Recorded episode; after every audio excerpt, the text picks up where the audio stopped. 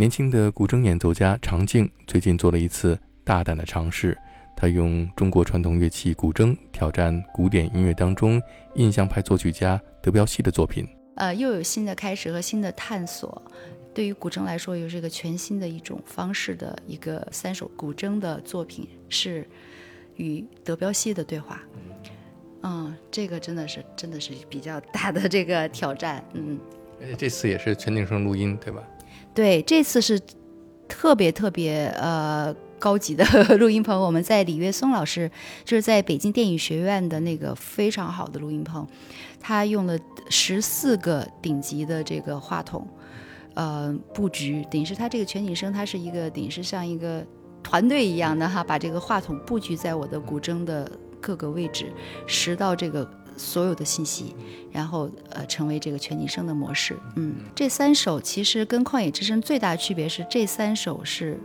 绝对靠手上功夫了，对，这是靠演奏功夫了，因为他要录的是，简直是。特别特别敏感的细节，你的一点点声音，他都捕捉得清清楚楚，而且是我们就是就是演奏一轨嘛，而且我是从头到尾，我中间不断的三三个作作品，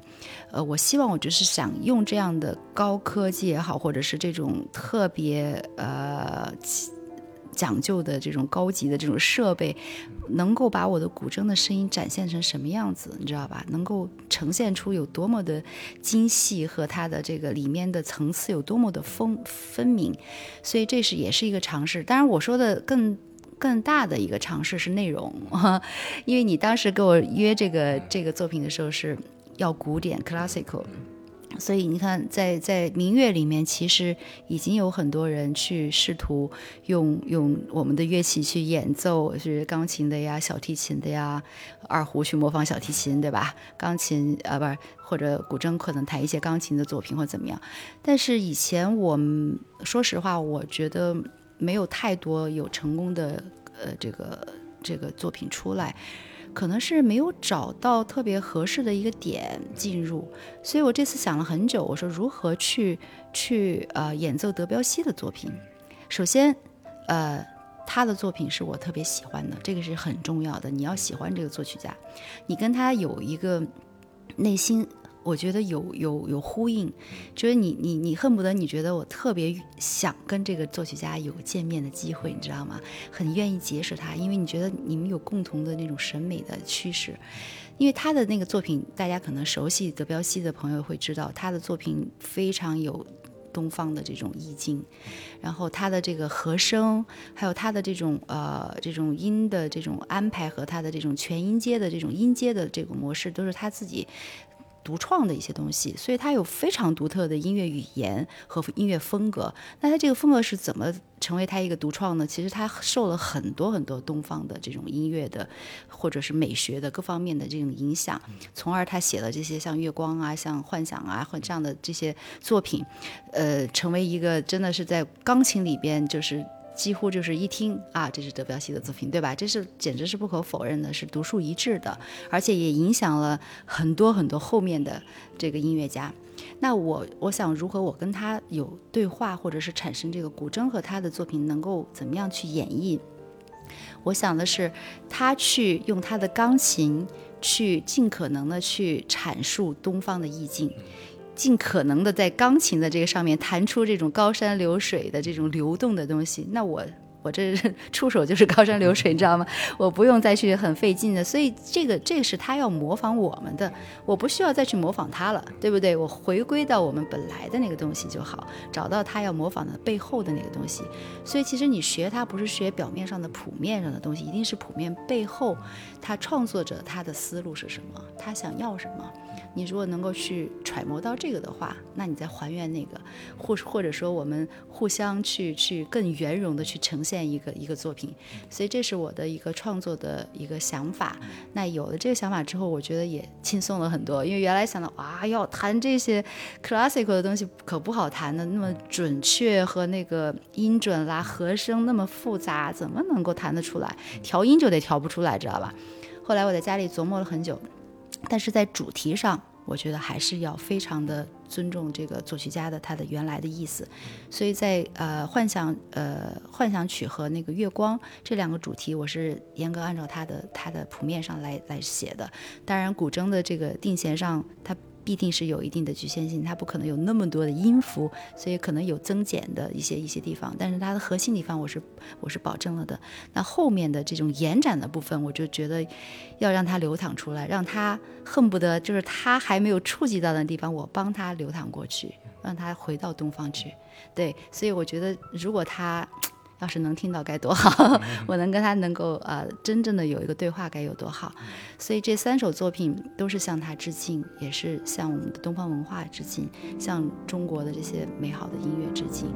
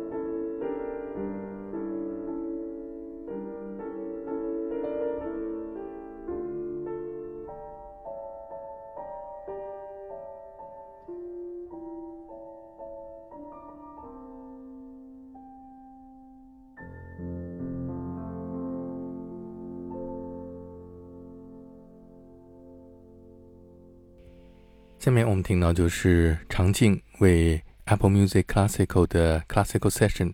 独家录制的 EP 古筝对话德彪西当中的第一首作品，受到德彪西梦幻曲启发的《只若初见》。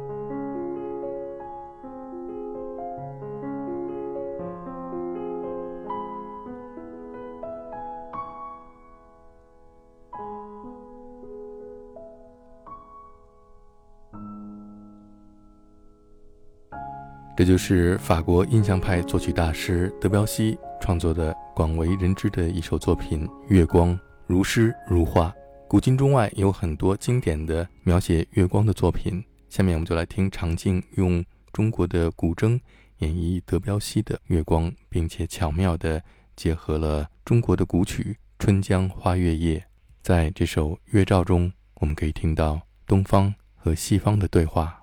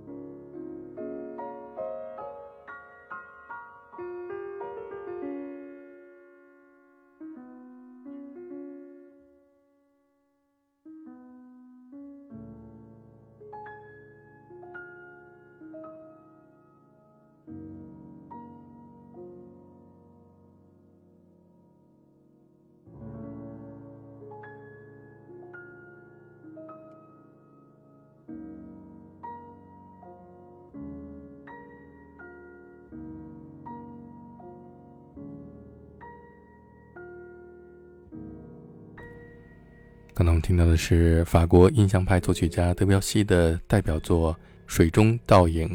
水中倒影，它的这个主题是藏在它整个的流水的状态当中。他用钢琴就模仿我的古筝一样的，全是这种，知道吧？水声，然后它有一些主题是埋在里面的，所以我就把那个主题给给提炼出来，用一些啊当代的一些创作的方式啊结构也好，或者是这个重组也好，就是重新把它把它弄成一个非常哎，就是你隐隐约约能听到这个水中的倒影。本来影子就是隐隐约约的，而且它风一吹它会乱，会时而消失，时而回到原来的样子。所以其实我更是从意象去去接近这个作者，从意向再回到他想要的那个那个东西上去。所以我觉得这样想起来，我就创作也好，在录制的过程也就变得非常的顺利。我也特别特别期待那个最后呈现的时候是什么样子，或者大家会有什么样的反馈。